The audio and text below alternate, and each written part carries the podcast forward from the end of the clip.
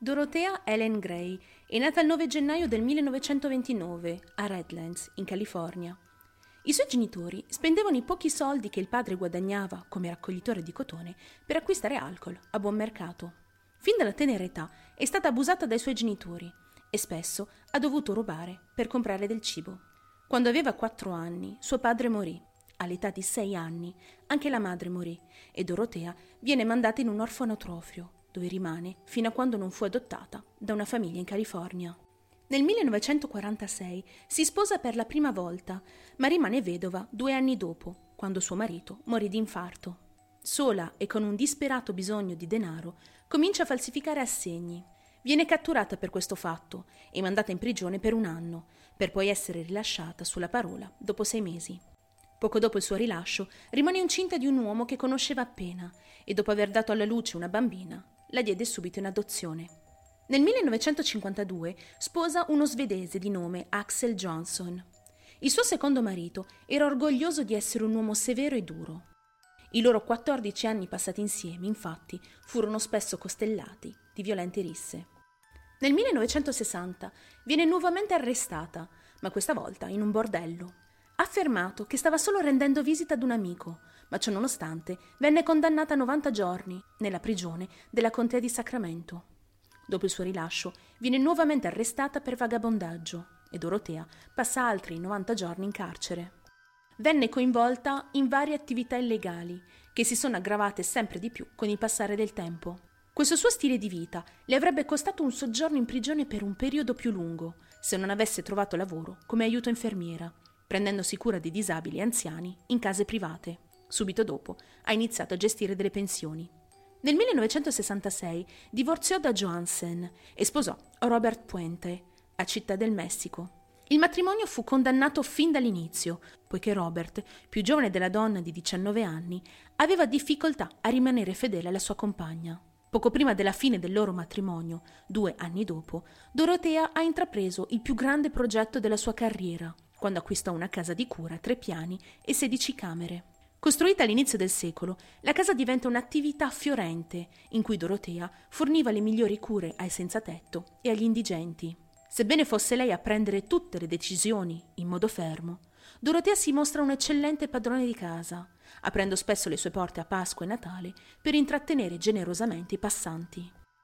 Mentre dall'esterno sembra fornire le migliori cure ai suoi ospiti, Dorotea allo stesso tempo è anche implicata in alcune attività alquanto misteriose. Con l'assistenza di un uomo conosciuto come capo, un senzatetto ubriaco che aveva ospitato e nominato suo tuttofare, Dorotea comincia a fare molti cambiamenti insoliti in casa. Capo era solito scavare nel seminterrato e portare via terra e spazzatura con la carriola. Non molto tempo dopo, il capo è scomparso senza lasciare traccia. Nel 1976 Dorotea si sposa per la terza volta, ma ancora una volta con un uomo violento, Pedro Montalvo. Incapace di controllare il nuovo marito, la donna rivolge la sua attenzione alla cura dei suoi inquilini, che tutto sommato erano contenti dei suoi servizi. Pochi mesi dopo, Pedro se n'era andato e Dorotea si consolò passando del tempo nei bar in cerca di compagnia maschile. Preferiva gli uomini più anziani, preferibilmente benestanti. A loro volta gli uomini erano attratti dai suoi vestiti colorati e dai modi caldi e premurosi della donna. Il suo sistema era semplice. Conquistava le sue vittime con il suo fascino, per poi rubare loro assegni e incassando delle somme considerevoli, falsificando le loro firme. Il piano ha funzionato bene per un po', ma alla fine viene catturata e accusata di 34 capi di accusa per frode. Fu a questo punto che cominciarono a succedere cose strane nella sua pensione. Nell'aprile del 1982 arrivò un nuovo inquilino, Ruth Monroe aveva 61 anni quando si trasferì a casa di Dorotea, venendo sopraffatta dalla sua natura premurosa. 17 giorni dopo, la donna muore per overdose di codeina e Tilenol. Dorotea spiega agli investigatori che svolgono le indagini che Ruth era profondamente depressa per il marito malato, che era in fase terminale. La polizia crede la sua versione e stabiliscono che Ruth si era tolta la vita. Alcune settimane dopo, la polizia era di ritorno, a seguito di alcune accuse secondo le quali Dorotea avrebbe drogato degli uomini che aveva incontrato in diversi bar per poi derubarli. Uno dei denuncianti era un pensionato di 74 anni, di nome Malcolm Mackenzie. L'uomo riferisce alla polizia di aver incontrato Dorotea in un bar locale chiamato Zebra Club. I due hanno bevuto diversi drink insieme, dopodiché lui l'ha invitata nel suo appartamento.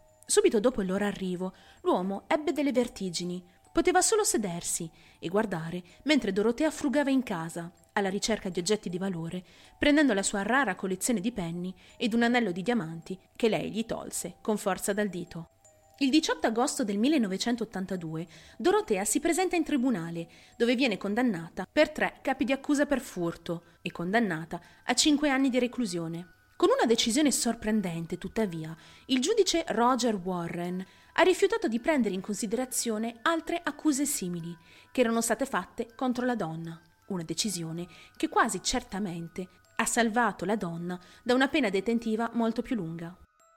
Dorotea Puente non era estranea alla prigione e si adattò rapidamente al regime della contea di Sacramento. Era una chiacchierona che intratteneva costantemente gli altri detenuti con storie delle sue imprese e dei suoi successi. In un'occasione addirittura infranto una regola che vige all'interno delle prigioni, dicendo alla guardia chi era il responsabile di un attacco avvenuto ad un altro detenuto, un errore di giudizio che le valse un pestaggio selvaggio. A seguito di questo attacco viene messa agli arresti domiciliari. Un pensionato di 77 anni, di nome Everson Gilmouth, aveva l'abitudine di scrivere lettere alle donne in prigione ed inizia a corrispondere regolarmente anche con Dorotea. La donna gli risponde in modo gentile e garbato e presto tra i due si sviluppa una relazione intima. Per Dorotea, Everson era più che parole gentili e sentimenti. Era il suo biglietto per uscire dal mondo di clausura che si era costruita per se stessa. Voleva soldi e rispettabilità, e lui aveva entrambi. Everson, d'altra parte, era completamente infatuato di Dorotea, al punto che, quando fu rilasciata nel settembre del 1985, dopo soli tre anni di prigione, lui era lì per incontrarla con il suo camioncino Ford rosso del 1980. Era presente anche il suo vecchio amico, Riccardo Dorica, il proprietario di una pensione in cui era possibile prendere una stanza per soli 200 dollari al mese. Dopo il suo rilascio, il rapporto con Everson si sviluppò rapidamente e i due fecero progetti per un possibile matrimonio. Lo trovava poco esigente come amante e più che disposto a eseguire i suoi ordini. L'uomo ha aperto anche un conto in banca a loro nome, offrendo a Dorotea 600 dollari al mese per affittare l'intera casa. Il suo sogno era quello di gestire la sua pensione e questo sogno stava per diventare realtà. Nel novembre del 1985 Dorotea Puente assume un tuttofare locale, Ismael Flores, per montare alcuni pannelli di legno nella sua casa. Ismael aveva inoltre comprato il camioncino Ford rosso del 1980 per soli 800 dollari in più del lavoro di rivestimento. Infatti Dorotea ha venduto il camioncino dicendo che apparteneva al suo ragazzo di Los Angeles e che lui non ne aveva più bisogno. La donna disse a Ismael che aveva bisogno di un mobile per riporre libri e altri oggetti. Il mobile doveva essere lungo 1,80 m, largo 90 cm e profondo 60. Ma la donna non spiegò mai a cosa le servisse questo mobile. Il giorno dopo, quando ritorna, la scatola era già stata riempita, spostata in una stanza al piano di sopra ed inchiodata. Ma Dorotea aveva bisogno di un ultimo favore dall'uomo, ovvero di aiutarla a trasportarla in un deposito. Ismael obbedì e con l'aiuto di un vicino caricarono il mobile su un camioncino. Una volta partiti per questo deposito, sulla strada Dorotea cambiò bruscamente idea e disse a Ismael di fermarsi appena fuori dalla Garden Highway nella contea di Sutter e scaricare la scatola sulla riva del fiume. Ismael comincia ad avere dei dubbi, ma Dorotea spiega all'uomo che questa scatola conteneva spazzatura e altri scarti che avrebbe dovuto comunque buttare. L'uomo quindi accetta la sua richiesta, buttano la scatola costruita dall'uomo il giorno prima nel fiume e poi ritornano a casa a bere delle birre. Il giorno di Capodanno del 1986, due pescatori trovano la scatola maleodorante che era stata semisommersa nel fiume. Informano la polizia locale, che assiste alla scena, e aprono la scatola. La polizia trova all'interno di questa scatola i resti di un uomo, che si scoprirà essere, solo tre anni dopo, Everson Gilmouth. L'uomo indossava soltanto della biancheria intima ed era stato avvolto in un lenzuolo bianco. E legato con nastro adesivo da elettricista nero. Il corpo non ha mostrato segni di ferite ed è stato decomposto oltre il punto di riconoscimento. L'unica caratteristica distintiva era un orologio da polso con un cinturino metallico che ancora aderiva al polso sinistro del cadavere. Con l'assenza di Gilmouth, Dorothea ha continuato a raccogliere la sua pensione e scritto lettere alla famiglia, spiegando la sua assenza e mancanza di contatti come causa di problemi di salute. Imperterrita, Dorotea ha ampliato il suo business. Guadagnava un bel po' di soldi, ma ne sprecava anche la maggior parte per il suo stile di vita sontuoso, tornando nei bar alla ricerca di nuovi clienti. Mentre la casa si riempiva di ospiti paganti, Dorotea raccoglieva tutta la posta che gli ospiti ricevevano, leggendola prima di questi ultimi. Nel frattempo Dorotea aveva escogitato un piano brillante dava a ciascuno dei suoi inquilini una piccola somma di denaro da spendere nel bar più vicino. Ubriachi e fuori controllo, venivano poi arrestati dalla polizia dopo aver ricevuto una soffiata anonima. Gli inquilini venivano quindi rinchiusi per 30 giorni in prigione, 30 giorni durante i quali Dorotea continuava ad intascare i loro soldi. Nei mesi successivi vengono segnalate sparizioni molto più misteriose. Il 19 agosto, Betty Palmer, una 77enne residente nella pensione di Dorotea, non è mai tornata da un appuntamento col medico. Diverse settimane dopo, Dorotea venne trovata in possesso di un documento d'identità a nome di Betty, ma che portava la sua stessa foto. Nel febbraio dell'anno successivo, un'altra inquilina, Leona Carpenter, fu dimessa dall'ospedale e affidata alle cure di Dorotea. La donna aveva 68 anni. Dorotea le ha preparato un letto sul divano come misura temporanea, ma due settimane dopo la donna è scomparsa e mai più vista. James Gallop aveva 62 anni ed è stato visto l'ultima volta nel luglio del 1987, quando è stato curato dal suo medico dopo mesi in ospedale, a seguito di un'operazione per rimuovere un tumore al cervello. L'uomo disse al medico che si stava trasferendo nella pensione di Dorotea. L'ottobre successivo, Vera Martin, 62 anni, si trasferì nella pensione di Dorotea e da lì non venne mai più vista. Bert Montoya arrivò nel febbraio successivo e subito dopo che Dorotea si fece carico dei suoi affari, anche lui scomparve nel nulla. Quando gli altri inquilini chiedevano dell'uomo, gli veniva detto che era partito per il Messico per rendere visita alla sua famiglia. Prima della scomparsa di Bert Montoya, Dorotea Puente aveva già iniziato a destare sospetti, ma no con la polizia. A seguito delle denunce secondo cui gestiva una struttura illegale di vitto e alloggio, un ispettore del Dipartimento dei Servizi Sociali è arrivato a casa della donna per ispezionare la struttura. Sebbene l'ispettore fosse consapevole che la donna era stata precedentemente condannata per uso improprio dei beni dei suoi clienti, Dorothea è stata in grado comunque di mentire per uscire dai guai. Un rapporto sul campo, successivamente redatto dallo stesso ispettore, ha dichiarato infondate le denunce. Dorothea ha continuato così per molto tempo, fino a quando Peggy Nickerson, un'assistente sociale che aveva mandato molti clienti a casa di Dorothea, si è insospettita quando ha cercato di visitare alcune delle persone che aveva mandato lì, senza riuscirci. Dorotea le disse che si erano trasferiti. Inizialmente credeva alle storie, perché la maggior parte delle persone in questione erano transitorie e avevano una storia di vagabondaggio e di ritorno ai loro vecchi modi. In assenza di prove a sostegno dei suoi sospetti, Peggy ha smesso di inviare persone a casa di Dorotea. In seguito, il 7 novembre, dopo aver reso visita alla casa di Dorotea, Judy Moyes ha presentato alla polizia una denuncia per persone scomparse, denunciando la scomparsa di Bert e dicendo che non credeva affatto che l'uomo fosse partito in Messico. Non era un tipo che scappava e la polizia ha accettato la sua denuncia andando ad interrogare Dorotea Puente. Mentre si trovavano sul luogo, un residente maschio ha passato un biglietto a uno degli ufficiali dicendo che Dorotea mentiva. Quattro giorni dopo la polizia è tornata con un mandato di perquisizione e cominciarono a scavare anche nel giardino.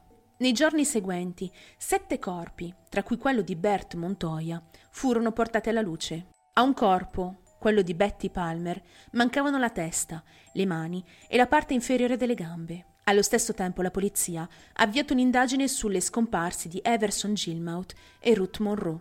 Everson Gilmouth è stato successivamente identificato dalle radiografie dell'ospedale, ma non è stata determinata la causa della sua morte. L'esame post-mortem dei sette corpi trovati nel cortile ha rivelato grandi concentrazioni di un farmaco, flurazepam o Dalman, come è noto in commercio. La polizia in seguito ha trovato dozzine di prescrizioni per questo farmaco tra i documenti personali di Dorotea. Indagando, gli investigatori hanno poi scoperto che Dorotea aveva incassato oltre 60 assegni e questi assegni erano stati depositati alle banche dopo la morte dei loro proprietari. La polizia aveva abbastanza prove per arrestare Dorotea per omicidio. Ma mentre la polizia stava scavando nel giardino, Dorotea decise di scappare. La donna non si trovava da nessuna parte. In mezzo a questo grande imbarazzo, la polizia ha lanciato una ricerca in tutto lo Stato e ha chiesto aiuto all'FBI per rintracciarla. Aeroporti, depositi di autobus e stazioni ferroviarie vennero controllate senza risultati. In seguito si è scoperto che la donna aveva lasciato una falsa pista prenotando un volo per LA a suo nome e non prendendo mai l'aereo. Di conseguenza la polizia ha scartato Los Angeles come possibile destinazione, un'altra decisione che sarebbe arrivata a causare loro un ulteriore imbarazzo. Mentre la polizia lottava per rimediare ai propri torti e placare un pubblico incredulo, Dorotea Puente è stata sistemata al sicuro nella stanza 31 al Royal Viking Hotel nel centro di Los Angeles. Avendo prenotato sotto il nome di Dorotea Johansson, ha mantenuto un basso profilo ed è rimasto nella sua stanza a guardare la TV avventurandosi solo fuori per i pasti. Diversi giorni dopo il suo arrivo, tuttavia, è diventata irrequieta e ha preso un taxi per un bar, a sole due miglia dal suo hotel. Truccata e vestita con i suoi vestiti migliori, Dorotea sembrava fuori posto nello squallido bar della zona, ma presto si è fatta notare da uno dei suoi avventori, un uomo triste e solitario di nome Charles Willig.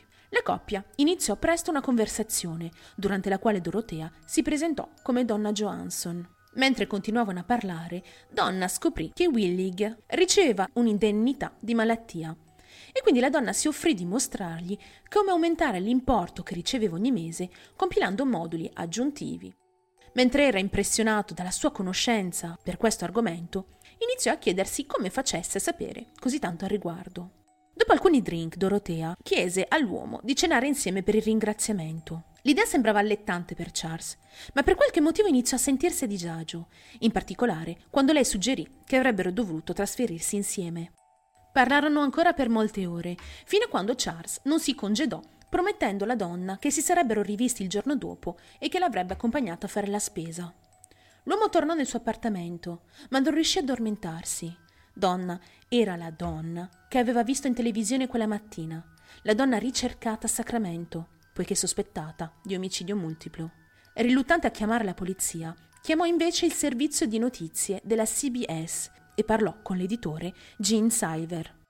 Silver, un giornalista veterano, ha ascoltato pazientemente la storia di Willig, prima di suggerirgli di guardare attentamente il telegiornale per vedere se la donna che ha incontrato potesse essere effettivamente Dorotea Puente. L'uomo confermò a Silver che si trattava bene di Dorotea Puenta. I due si incontrarono insieme a tutta la troupe televisiva, chiamarono la polizia e tutti insieme arrivarono al Royal Viking intorno alle 22.20 e bussarono alla porta della stanza 31. La donna rispose, aprì la porta e venne accecata dal bagliore delle luci della telecamera.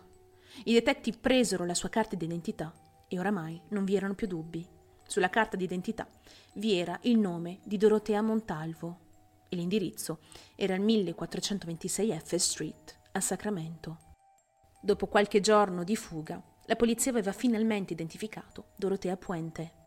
Nel giro di poche ore, Dorotea venne portata all'aeroporto e riportata a Sacramento. Finalmente, il 25 aprile del 1990, inizia il processo contro Dorotea Puente.